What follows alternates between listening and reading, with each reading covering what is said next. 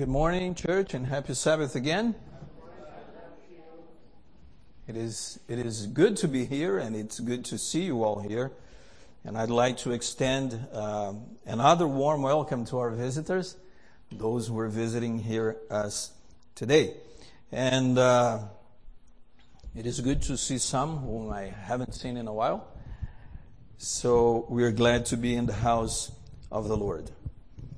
Uh, last time I was here, we talked about something that took place in an upper room. Anybody remembers which experience we talked about? What was that? It was just two weeks ago. No, it was not Pentecost. Which, which was the Bible story we talked about? Elijah, uh, Elijah and the son of the widow of Zarephath, right? Yes. So that was a, a very meaningful upper room experience. And uh, today we'll continue to talk about the upper room, about another upper room experience.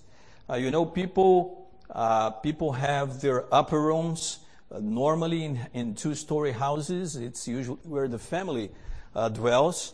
The dwellings are on the second floor. Uh, people may have a tree house, right, where they want to go and be by themselves. Other people have like a caveman. They want to have their own space. Other people want to, I've seen this, people decorate their garage. They put a TV set in there. They put a couch. That's their space. But in biblical times, there was this idea of the upper room, which could be a place where the family would go and maybe spend uh, and have their there, or they could have a guest room upstairs as well. And that's what happened with Elijah. Elijah was sojourning. He was uh, spending time in that widow's house and he had his room in the upper floor. That was the upper room, the guest room upstairs. And today we're going to talk about another experience.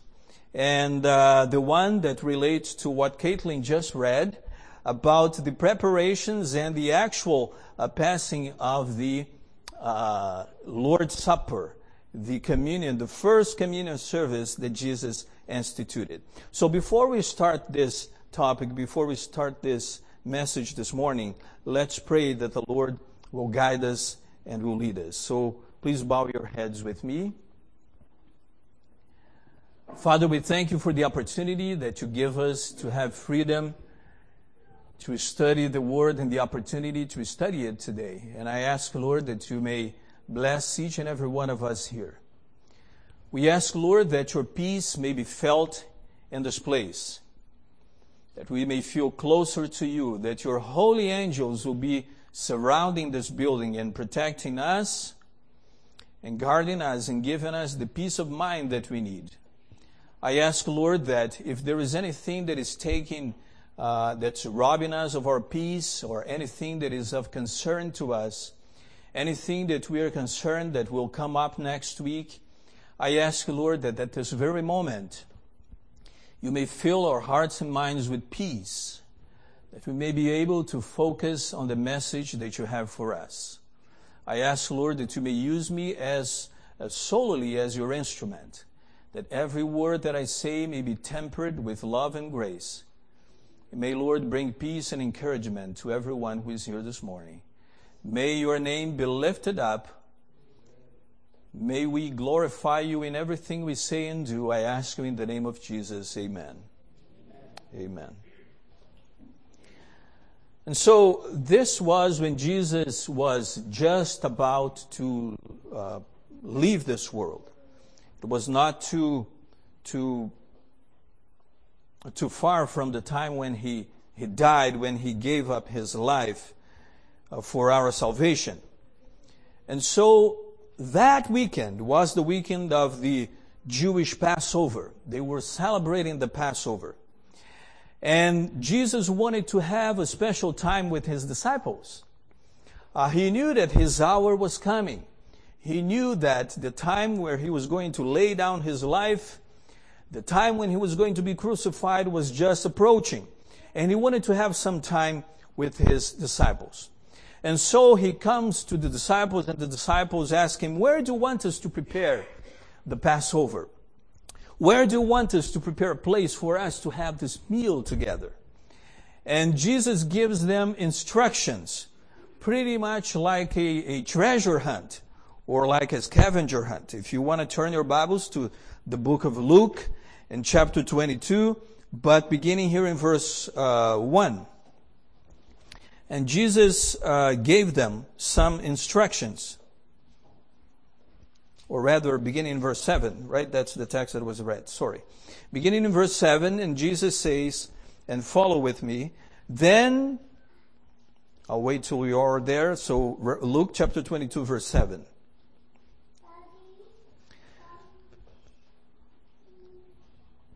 The Bible says, Then came the day of unleavened bread when the Passover must be killed. And he sent Peter and John saying, Go and prepare me and prepare the uh, Passover for us that we may eat. So they said to him, Where do you want us to prepare? And he said to them, Behold, when you have entered the city, a man will meet you carrying a pitcher of water. Follow him into the house which he enters. Then you shall say to the master of the house, The teacher says to you, Where is the guest room where I may eat the Passover with my disciples? Then he will show you a large, furnished upper room. There make ready. So they went and found it just as he had said to them, and they prepared the Passover. Jesus could have said, you know, you go to uh, 253 Dundas Street West, and there you'll find the place. But Jesus said, you go into the city and you have to look for a man who is carrying a pitcher of water. And once you see this man, you are supposed to follow him. And you follow him until he gets into the house. And you enter the house where he's going to enter. And once you enter into the house, you look for the masters, uh, for the master of the house, and you ask him, where is the guest room? And he will tell you where the guest room is. And so they did. And the Bible says that the master of the house showed them upstairs a large, furnished upper room. And there they prepared the meal for Jesus and the other disciples. When Jesus came, and this is what the Bible says, when the day came, and when the hour came, rather, and this was in the evening, and they went upstairs into that upper room, Jesus was grieved. Jesus was overwhelmed with the thought of his own suffering, with the thought of his own humiliation. And I believe that the disciples empathized with Jesus, at least for a moment. He empathized with Jesus' grief. But that empathy didn't last longer because we see that there was a, a dispute that arose among them and they were disputing as to which of them was to be regarded as the greatest. That's what the Bible says in verse 24 in the same chapter. There was also a dispute among them as to which of them should be considered the greatest. Can you, can you imagine that?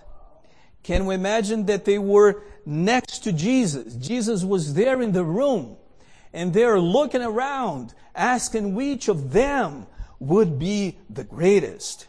Only one was to be considered the greatest. And he was right there in the room. And you think about it, the disciples were called by Jesus. It was Jesus who got them together and called them into his ministry. It was Jesus who called them and made them disciples. They were not even a group before that. They were not even a group of disciples. And now they're looking among themselves to see who is the greatest.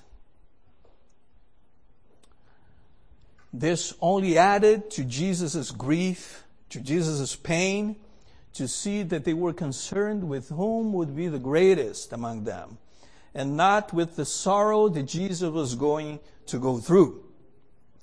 But even though Jesus was grieved by this, even though this only added to his pain, he was still full of love and compassion. And he said, let the greatest among you become as the youngest. and let the leader become as the one who serves. But not only did Jesus say this, he gave them the example. So the Bible says in John chapter 13 that with, uh, he stood up and he removed his outer garments and he grabbed a towel, towel and he tied it around his waist and he stooped down to wash the disciples' feet. Not only Jesus said that they should be like the lowest, but he took that position, he is exemplified to them. And so he starts washing the disciples' feet. We understand the first one was Judas. And he was doing there the typical work of a servant, what a servant might have done. And so right there in this upper room, you see the greatest of all, Jesus Christ. And you also see the servant of all, Jesus Christ. And you know, my friends, I'll say this. Sometimes churches have problems. And yeah, it is true. Sometimes churches have problems. But many times, most times I would say, when these problems arise between one person and the other, it's because whatever the reason is, there is only one solution. The solution is to allow Jesus to be the leader and not ourselves. We are just followers. We are all followers of Jesus Christ. And more precisely, we should, as the Bible says, consider the other person more worthy. Consider the other person more important than ourselves. When was the last time when you looked around and you looked at church members, you looked at other worshipers and you said, that person is more important than I am? That person is more worthy than I am. And so, let us be true followers of Christ. In other words, let us be the servant. Let us take the place of a servant. Let us be the one who will take on the most menial job and will do it gladly. I am ashamed that in four years here, for, for different reasons, right? Not because I'm lazy, but in four years here, I think it was only the third time that I shoveled snow from this uh, walkway here in the back this past week, and there was probably this much. And, uh, and I did this after prayer meeting. It was a good exercise. I say I'm ashamed because I should have done that more frequently, right? And, uh, even the most menial job that may be considered is an opportunity for us to imitate Christ. Is an opportunity for us to be more like Jesus. Right? Jesus could have, could have had an outburst of emotion and looked at the disciples and rebuked them severely. What are you doing? What are you concerned with? Don't you see that my hour is coming and you are disputing among yourselves who is the greatest? But Jesus was patient with them. Jesus still loved them, even when they were being so selfish. And so I'll say this to you as a follower of Christ.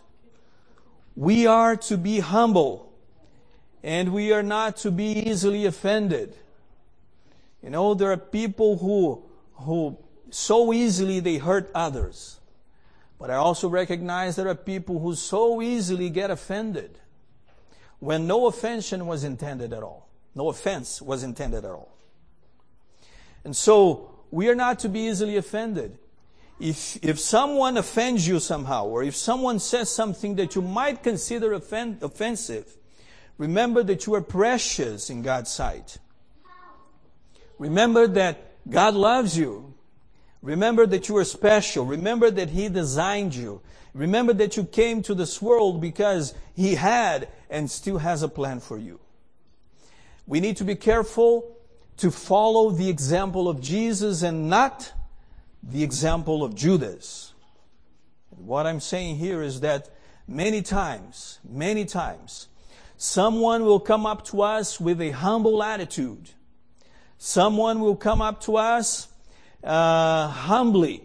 And rather than being moved by that humility, we reinforce our pride you see, Jesus took down to wash Judas' Judas' feet. And Judas, instead of being moved by Jesus' humility, instead of being touched by Jesus' attitude, he strengthened his prideful stance. What if Jesus is not really the king of Israel? I can imagine, imagine Judas thinking that. What if there is really nothing to be gained by follow him?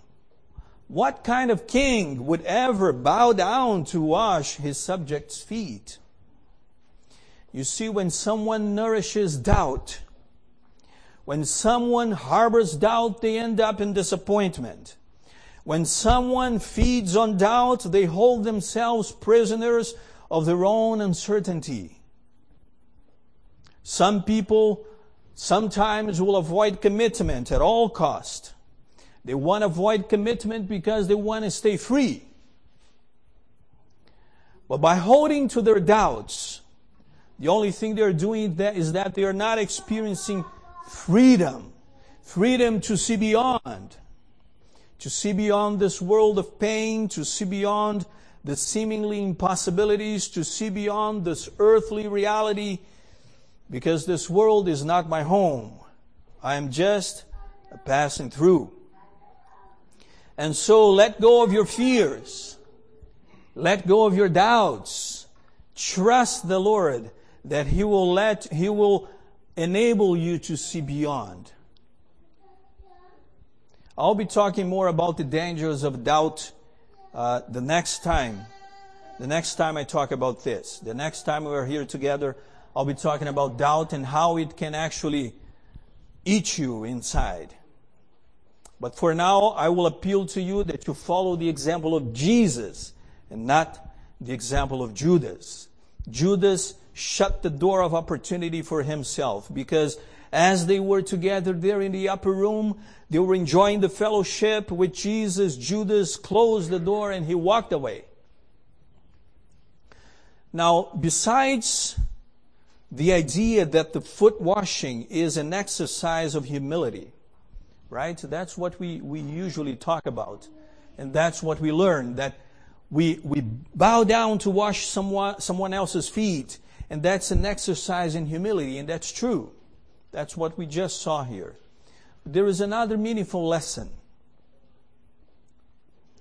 We know that uh, uh, the, the ordinance of foot washing involves water, right? Because we normally wash with water. Uh, it's much better than using chemicals. But so we wash with water. So my question is, if I were to ask you, what other, uh, what other ordinance in the church also involves water? Uh, what would you say? What comes to mind? It is, it is what? Baptism. Yes. Baptism involves water as well. So when we are baptized in water, we are publicly declaring our allegiance to Jesus Christ or a commitment to Him. We symbolically have uh, our old habits and our old way of life washed away. Right? And in the foot washing, it's no different. As the water, as water washes our feet, we have the opportunity to allow Jesus to wash away our pride, to wash away our distrust of one another, to wash away our doubts, to wash away our old habits, those old habits that may seem to flare from time to time. It's an opportunity to allow Jesus to wash away our temper, our short temper. It's an opportunity to, to let Jesus wash away lust, spirit of rebellion, selfishness, and everything else that is contrary to God's character. To wash us and cleanse us on the inside. And so, after we participate in the foot washing, after we exercise humility, after we allow Jesus to wash away all that dross, we are able to come back here and partake of communion with a clear conscience that our sins have been forgiven and with joy in our hearts. We'll be free. We'll be truly, truly free to enjoy the peace of mind that Jesus has promised to all of us. And so, my brothers and sisters, all of that took place in the upper room. The upper room has a message of encouragement to you and me. The disciples, and listen to this, the disciple didn't, disciples didn't go uh, into the upper room as a tightly united group. They were still disputing for supremacy. They were still discussing who would be the first. Their thoughts were not really together with those of Jesus in, in regard to Jesus' trials coming up. They were not yet where Jesus wished they were. But the upper room experience transformed them. And so likewise, we congregate here today. We may not be together in all aspects, but the Lord is calling us to this life-changing experience. We're going to go downstairs for the foot washing after this, after we sing a hymn. And once we come back, we come back to this upper room, and the Lord is looking forward. He is present here. He's present here in the person of the Holy Spirit. We may not see Him physically, but He is here. And He will be operating miracles. He'll be allowing us to, to be transformed. He will transform in us if we only allow Him, if we only let Him. Jesus knew, my friends, that his, he was but a few hours away from that moment where he would give his life. And on that Passover feast, he was going to be sacrificed as the true paschal lamb. And from there, Jesus would tread down the Via Dolorosa on his way to the cross, on his way to death. But because of his death, you and I today have the opportunity to partake in communion and from here leave not to the Via Dolorosa, but live to lead to living life more abundantly with the assurance of forgiveness, with the assurance of forgiveness of our sins and power to live a victorious life. This is what the death of Christ guarantees to us. And this is what his resurrection is a guarantee for. That we'll have freedom to live life and live it more abundantly as we leave this place. And so we are going to sing a hymn now together, number 412. And as we sing this hymn, please meditate upon the sacrifice of Jesus. You know, uh, there is there is a text that says that we should spend every day at least one hour, one hour, if possible, in our lives, if at all possible, to meditate upon the last scenes of the life of Jesus, right? Uh, Ellen White wrote this more than a hundred years ago. And as we read scripture and we go to Matthew 24, 25, 26, 27, especially, and we read the last scenes of the life of Christ, hopefully, if we let the text sink in, we'll be transformed by seeing how much love Jesus demonstrated. And so because, as Brother uh, David Ross said, here in the Seventh-day Adventist Church, we practice open communion, you are all invited to partake, to participate in communion. But I also encourage all of you to participate in the foot washing because one thing goes along with the other. And if for any reason, for any reason you, you decide not to participate, uh, you can stay upstairs here until we come back and then uh, we'll participate in the communion.